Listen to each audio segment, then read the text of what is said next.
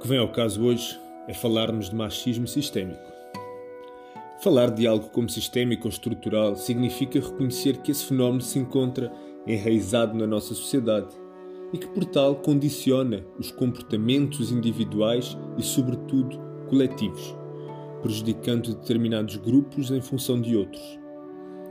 Significa igualmente que essa circunstância é, na maioria dos casos, inconsciente e atua na vida das pessoas desprotegidas de forma direta e ainda antes do seu nascimento, porque a sociedade é feita de assimetrias e a desigualdade de condições de partida impede que o mérito esteja fora das narrativas mitológicas burguesas elitistas.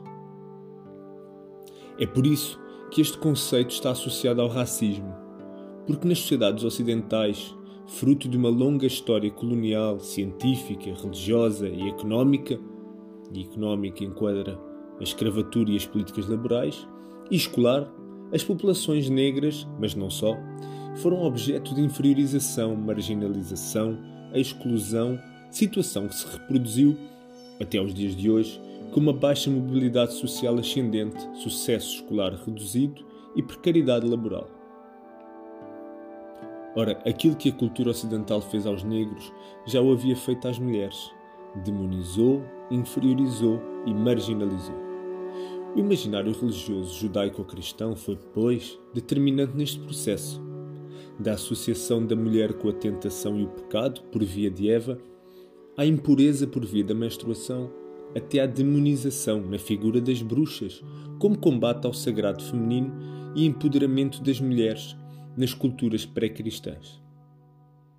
Com isto atravessámos toda a Idade Média, a Idade Moderna e chegámos à época contemporânea. O patriarcado judaico-cristão, simbolizado em Abrão, mas também na Santíssima Trindade masculina, gerou a subalternidade das mulheres. Da filosofia à religião, a exclusão das mulheres no Ocidente foi uma constante.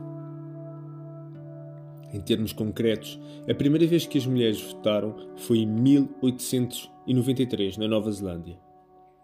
Em Portugal, a primeira vez que uma mulher exerceu esse direito político foi em 1911, de seu nome Carolina Beatriz Ângelo, médica e viúva, que aproveitou uma brecha legal para, na condição de chefe de família, um conceito preservado no ideal religioso-cultural abrâmico e político-jurídico romano, aproveitando essa brecha e essa condição de chefe de família, exerceu o seu voto.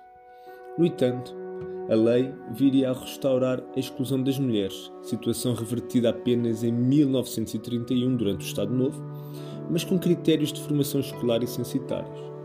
A universalização do voto só chegou às mulheres em Portugal em 1968.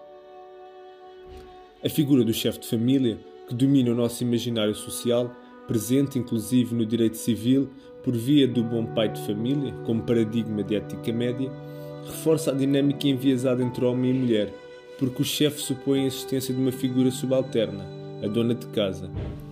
Este modelo familiar colocou a mulher numa circunstância de dependência económica face ao homem, o que mesclado com um caldo cultural patriarcal e a proibição do divórcio para casamentos realizados na igreja, que eram na realidade a esmagadora maioria dos matrimónios contraídos durante o Estado Novo, nos termos da concordata com a Igreja Católica em 1940, produziu um machismo sistémico materializado de forma profunda na violência doméstica normalizada.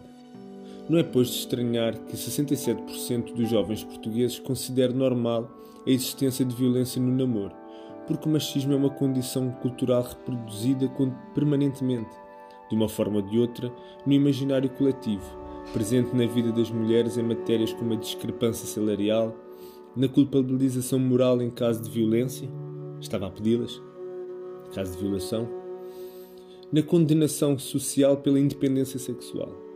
A história do Ocidente é uma história feita de homens, pelos homens. Que sociedade teríamos, que evolução técnica, científica, etc., teríamos se tivesse havido desde sempre uma circunstância de igualdade de género? Uma sociedade que teme as mulheres é uma sociedade de homens fracos.